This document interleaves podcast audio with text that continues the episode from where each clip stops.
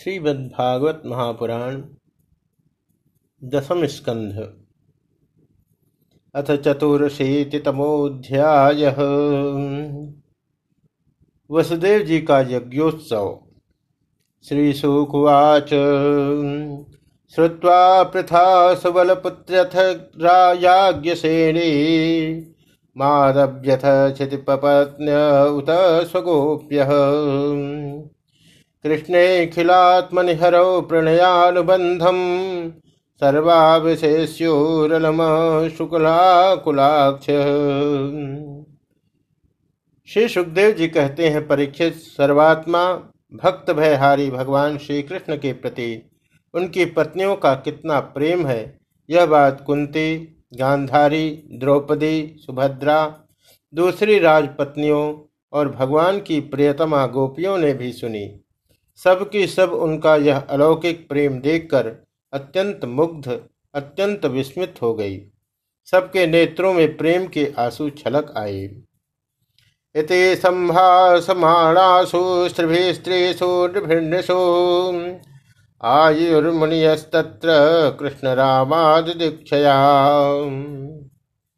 इस प्रकार जिस समय स्त्रियों से, स्त्रियाँ और पुरुषों से पुरुष बातचीत कर रहे थे उसी समय बहुत से ऋषि मुनि भगवान श्री कृष्ण और बलराम जी का दर्शन करने के लिए वहाँ आए। द्वैपायनो नारदश्च चवनो देवलोषित। विश्वामित्र सतानंदो भरद्वाजोत गौतम। राम सशिष्यो भगवान वशिष्ठो गालवो भृगु। पुनश्च कश्यपोत्रिश्च मार्कण्डेयो बृहस्पतिः। दीतस्त्रीतसश्चैकस्तश्च ब्रह्मपुत्रा सुताङ्गिराः अगस्तो याज्ञवल्कश्च वामदेवादयो परे उनमें प्रधान ये थे, श्री कृष्ण द्वैपायन व्यास, देवर्षि नारद, च्यवन, देवल असित विश्वामित्र शतानंद भरद्वाज गौतम अपने शिष्यों के सहित भगवान परशुराम, वशिष्ठ गालव, भृगु पुलस्त्य कश्यप, अत्रि, मार्कंडेय, बृहस्पति, द्वित, त्रित, एकत, सनक, सनंदन, सनातन सनत कुमार अंगिरा, अगस्त्य, याज्ञवल्क और वामदेव इत्यादि। तान् दृष्ट्वा सहसोत्थाय प्रागासीना नृपादयः। पाण्डवा कृष्णरामौ च प्रणेमुर्विश्ववन्दितान्। ऋषियों को देखकर पहले से बैठे हुए नरपतिगण, युधिष्ठिर आदि पांडव, भगवान श्री कृष्ण और बलराम जी सहसा उठकर खड़े हो गए और सबने उन विश्व वंदित ऋषियों को प्रणाम किया। तानानर्चूर्यथा सर्वे सह रामोच्युतोर्चयत् स्वागतासनपाद्यार्घमाल्यधूपानुलेपनैः। इसके बाद स्वागत, आसन, पाद्य, अर्घ, पुष्पमाला, धूप और चंदन आदि से सब राजाओं ने तथा बलराम जी के साथ स्वयं भगवान श्री कृष्ण ने उन सब ऋषियों की विधि पूर्वक पूजा की। वाच सुखमासीनान् भगवान् धर्मगुप्तनुः। सदतस्तस्य महतो यत वाचो दृष्टृन्वतः। जब सब ऋषि मुनि आराम से बैठ गए, तब धर्म रक्षा के लिए अवतीर्ण भगवान श्री कृष्ण ने उनसे कहा, उस समय वह बहुत ही बड़ी सभा चुपचाप भगवान का भाषण सुन रही थी। श्री भगवान वाच। अहो वयम जन्म भृतो लब्धम काष्णेन तत्फलम। दुष्प्रापम यद्योगेश्वर दर्शनम भगवान श्री कृष्ण ने कहा, धन्य है, हम लोगों का जीवन सफल हो गया। आज जन्म लेने का हमें पूरा पूरा फल मिल गया, क्योंकि जिन योगेश्वरों का दर्शन बड़े बड़े देवताओं के लिए भी अत्यंत दुर्लभ है, उन्हीं का दर्शन हमें प्राप्त हुआ। किम स्वल्पतपसां नृणाम् अर्चायां देवचक्षुषाम् दर्शन स्पर्शन प्रश्न प्रभुआ पादार्चनादिकम जिन्होंने बहुत थोड़ी तपस्या की है और जो लोग अपने इष्ट देव को समस्त प्राणियों के हृदय में न देखकर केवल मूर्ति विशेष में ही उनका दर्शन करते हैं, उन्हें आप लोगों के दर्शन, स्पर्श, कुशल प्रश्न, प्रणाम और पाद पूजन आदि का सुअवसर भला कब मिल सकता है? न झम्पयान तीर्थानि न देवा मृक्षिलामया, ते दर्शना देव साधव।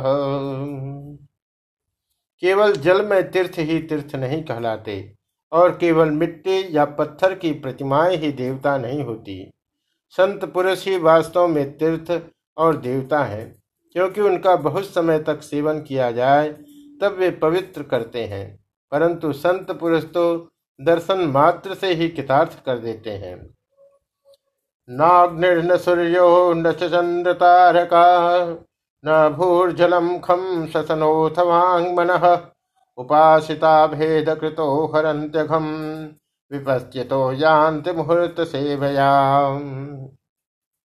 अग्नि, सूर्य, चंद्रमा, तारे, पृथ्वी, जल, आकाश, वायु, वाणी और मन के अधिष्ठात्र देवता उपासना करने पर भी पाप का पूरा पूरा नाश नहीं कर सकते, क्योंकि उनकी उपासना से भेद बुद्धि का नाश नहीं होता। वह और भी बढ़ती है, परंतु यदि घड़ी दो घड़ी भी ज्ञानी महापुरुषों की सेवा की जाए तो वे सारे पाप ताप मिटा देते हैं, क्योंकि वे भेद बुद्धि के विनाशक हैं।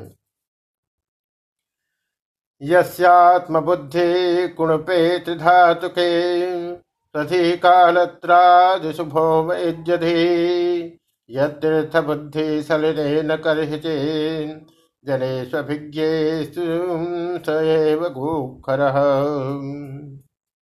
महात्माओं और सभासदों, जो मनुष्य वात पित्त और कफ, इन तीन धातुओं से बने हुए, सौतुल्य शरीर को ही आत्मा अपना मैं स्त्री पुत्र आदि को ही अपना और मिट्टी, पत्थर काश आदि पार्थिव विकारों को ही इष्ट देव मानता है तथा जो केवल जल को ही तीर्थ समझता है, ज्ञानी महापुरुषों को नहीं, वह मनुष्य होने पर भी पशुओं में भी नीच गधा ही है।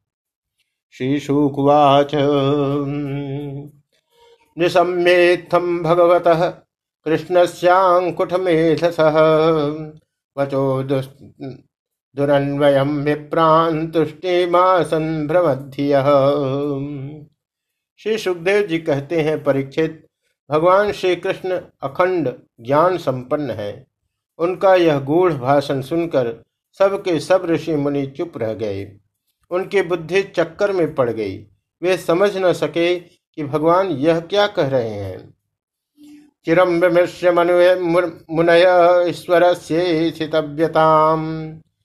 जन संग्रह इत्यूचु स्मयंतस्तम जगत गुरुम उन्होंने बहुत देर तक विचार करने के बाद यह निश्चय किया कि भगवान सर्वेश्वर होने पर भी जो इस प्रकार सामान्य कर्म, परतंत्र जीव की भांति व्यवहार कर रहे हैं, यह केवल लोक संग्रह के लिए ही है।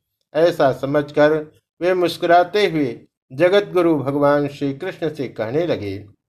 मन उचहू यन्माया तत्त्वविदुत्तमा वयं विमोहिता विश्वसिजामधीश्वराः। यदि सितव्यायति गूढैहया, अहो विचित्रम भगवद्विचेष्टितम। मुनियों ने कहा, भगवान, आपकी माया से प्रजापतियों के अधीश्वर, मरीचि आदि तथा बड़े बड़े तत्वज्ञानी हम लोग मोहित हो रहे हैं। आप स्वयं ईश्वर होते हुए भी मनुष्य की सी चेष्टाओं से अपने को छिपाए रखकर जीव की भांति आचरण करते हैं। भगवान, सचमुच आपकी लीला अत्यंत विचित्र है, परम आश्चर्यमयी है। अनीहये तद्बहुधैक आत्मना सृजत्यवत्यत्ति न बध्यते यथा। भौमैर्हि भूमिर्भुनाम रूपणे अहो विविध चरितम विडम्बनम।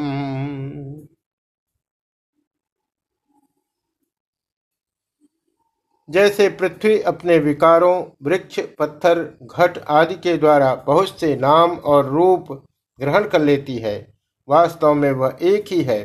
वैसे ही आप एक और चेष्टाहीन होने पर भी अनेक रूप धारण कर लेते हैं। और अपने आप से ही इस जगत की रचना, रक्षा और संहार करते हैं। पर यह सब करते हुए भी इन कर्मों से लिप्त नहीं होते, जो सजातीय, विजातीय और स्वगत भेद शून्य एक रस अनंत है, उसका यह चरित्र लीला मात्र नहीं तो और क्या है? धन्य है आपकी यह लीला। अथापि काले सजनाभिगुप्त खल निग्रहाय स्वलीलया वेद पथम सनातनम। वर्णाश्रमात्मा पुरुष परो भवान। भगवान, यद्यपि आप प्रकृति से परे स्वयं पर ब्रह्म परमात्मा है, तथापि समय समय पर भक्तजनों की रक्षा और दुष्टों का दमन करने के लिए विशुद्ध सत्वमय श्री विग्रह प्रकट करते हैं और अपनी लीला के द्वारा सनातन वैदिक मार्ग की रक्षा करते हैं, क्योंकि सभी वर्णों और आश्रमों के रूप में आप स्वयं ही प्रकट हैं।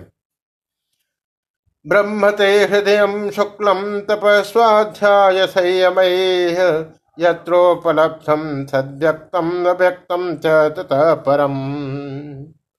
भगवान, वेद आपका विशुद्ध हृदय है।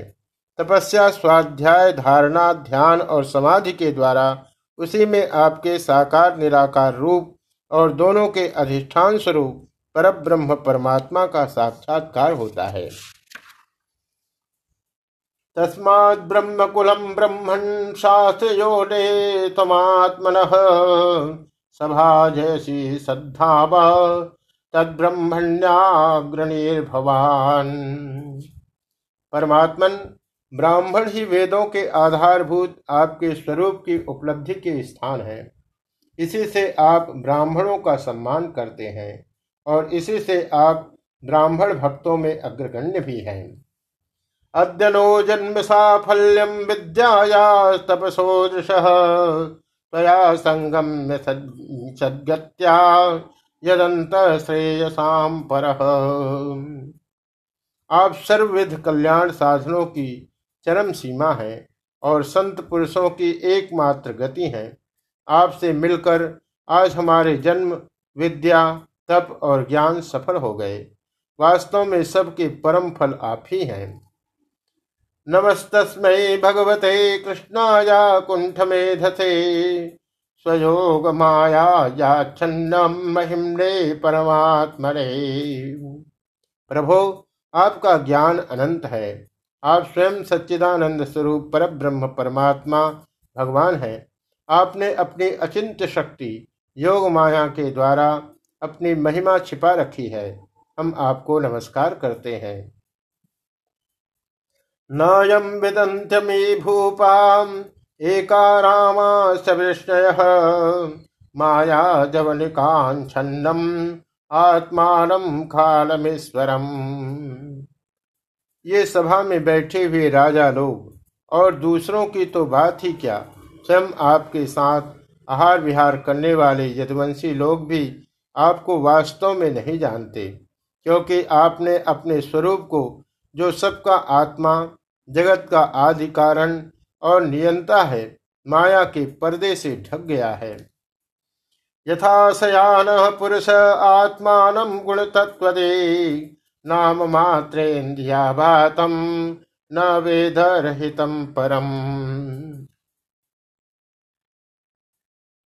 जब मनुष्य स्वप्न देखने लगता है, उस समय स्वप्न के मिथ्या पदार्थों को ही सत्य समझ लेता है और नाम मात्र की इंद्रियों से प्रतीत होने वाले अपने स्वप्न शरीर को ही वास्तविक शरीर मान बैठता है। उसे इतनी देर के लिए इस बात का बिल्कुल ही पता नहीं रहता कि स्वप्न शरीर के अतिरिक्त एक जागृत अवस्था का शरीर भी है। एवं त्वानाम मात्रेषु विषयेष्विन्द्रिये हया माया विभ्रमचित्तो न वेद स्मृत्योपलप्लवात। ठीक इसी प्रकार जागृत अवस्था में भी इंद्रियों की प्रवृत्ति रूप माया से चित्त मोहित होकर नाम मात्र के विषयों में भटकने लगता है। उस समय भी चित्त के चक्कर से विवेक शक्ति ढक जाती है और जीव यह नहीं जान पाता कि आप इस जगत संसार से परे हैं। तस्याद्यते ददृशी माघ्रीमघोघमर्ष तीर्थात्पदम मृतकृतम श्रीपक्वयोगैः उच्चिक्त भक्तोपहता से जीवकोशा आपुर्भवद्गतिमथो गृहाण भक्तान। प्रभो बड़े बड़े ऋषि मुनि, अत्यंत परिपक्व योग साधना के द्वारा आपके उन चरण कमलों को हृदय में धारण करते हैं, जो समस्त पाप राशि को नष्ट करने वाले गंगा जल के भी आश्रय स्थान है। यह बड़े सौभाग्य की बात है कि आज हमें उन्हीं का दर्शन हुआ है। प्रभो, हम आपके भक्त हैं। आप हम पर अनुग्रह कीजिए, क्योंकि आपके परम पद की प्राप्ति उन्हीं लोगों को होती है, जिनका लिंग शरीर रूप जीव कोश आपकी उत्कृष्ट भक्ति के द्वारा नष्ट हो जाता है। श्रीशुकुवाच इत्यनुज्ञाप्य दासारहं धृतराष्ट्रं युधिष्ठिरम् राजर्षे स्वाश्रमान गंतुम मुनियो दधिरे मन।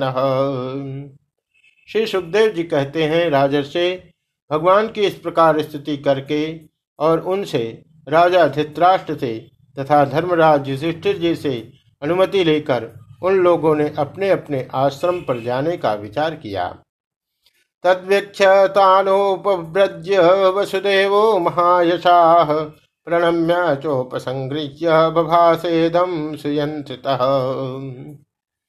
परम यशस्वी वसुदेव जी उनका जाने का विचार देखकर उनके पास आए और उन्हें प्रणाम किया और उनके चरण पकड़कर बड़ी नम्रता से निवेदन करने लगे। वसुदेवाच, नमो व सर्वदेवेभ्य ऋषय स्त्रोतुमर्हत कर्मणा कर्म निर्हारो यथा श्यान्न तदुच्यताम। वसुदेव जी ने कहा, ऋषियों, आप लोग सर्वदेव स्वरूप हैं। मैं आप लोगों को नमस्कार करता हूँ। आप लोग कृपा करके मेरी एक प्रार्थना सुन लीजिए। वह यह कि जिन कर्मों के अनुष्ठान से कर्मों और कर्म वासनाओं का आत्यंतिक नाश मोक्ष हो जाए, उनका आप मुझे उपदेश कीजिए। नारजवाच, नाथ चित्रमिदम विप्रा वसुदेव बहुश्चया कृष्णम मत्वार्भकम जन्न पृक्षत से आत्मन नारद जी ने कहा, ऋषियों, यह कोई आश्चर्य की बात नहीं है कि वसुदेव जी श्री कृष्ण को अपना बालक समझकर शुद्ध जिज्ञासा के भाव से अपने कल्याण का साधन हम लोगों से पूछ रहे हैं। सन्निकर्षो हिमर्थ्यानाम अनादरण कारणम गांगम हित्वा यथान्याभम तत्रोत्यो याद शुद्ध श्री कृष्ण की संसार में बहुत पास रहना मनुष्यों के अनादर का कारण हुआ करता है। देखते हैं, गंगा तट पर रहने वाला पुरुष गंगा जल छोड़कर अपने शुद्धि के लिए दूसरे तीर्थ में जाता है। यस्मा, यस्यानुभूते कालेन लयोत्पत्त्यादिनाश्य वै। सतोन्यस्माच्च गुणतो न कुतश्चन ऋष्यति श्री कृष्ण की अनुभूति समय के फेर से होने वाली जगत की सृष्टि, स्थिति और प्रलय से मिटने वाली नहीं है। वह स्वतः किसी दूसरे निमित्त से, गुणों से और किसी से भी छीण नहीं होती। तम क्लेश कर्म परिपाक गुण प्रवाह अव्याहतानुभव अद्वितीय प्राणाद भी स्वविभवैरुपगूढ़ मन्यो मन्नेत सूर्यमेव मेघ गई उनका ज्ञानमय स्वरूप, अविद्या, राग, द्वेष आदि क्लेश, पुण्य, पापमय कर्म, सुख, दुखादि कर्म फल तथा सत्व आदि गुणों के प्रवाह से खंडित नहीं है। वे स्वयं अद्वितीय परमात्मा हैं। जब वे अपने को अपनी ही शक्तियों, प्राण आदि से ढक लेते हैं, तब मूर्ख लोग ऐसा समझते हैं कि वे ढक गए। जैसे बादल कोहरा या ग्रहण के द्वारा अपने नेत्रों के ढक जाने पर सूर्य को ढका हुआ मान लेते हैं। अथो चुर्मुनयो राजन्नाभाषान कंदुभिम सर्वेशा शृण्वताम राज्ञाम तथैवाच्युतरामयो। परीक्षित, इसके बाद ऋषियों ने भगवान श्री कृष्ण बलराम जी और अन्यान्य राजाओं के सामने ही वसुदेव जी को संबोधित करके कहा, कर्मणा कर्म निर्हार एस साधु निरूपित। विष्णु सर्वयज्ञेश्वरम मखई कर्मों के द्वारा कर्म वासनाओं और कर्म फलों का आत्यंतिक नाश करने का सबसे अच्छा उपाय यह है कि यज्ञ आदि के द्वारा समस्त यज्ञों के अधिपति भगवान विष्णु की श्रद्धापूर्वक आराधना करें।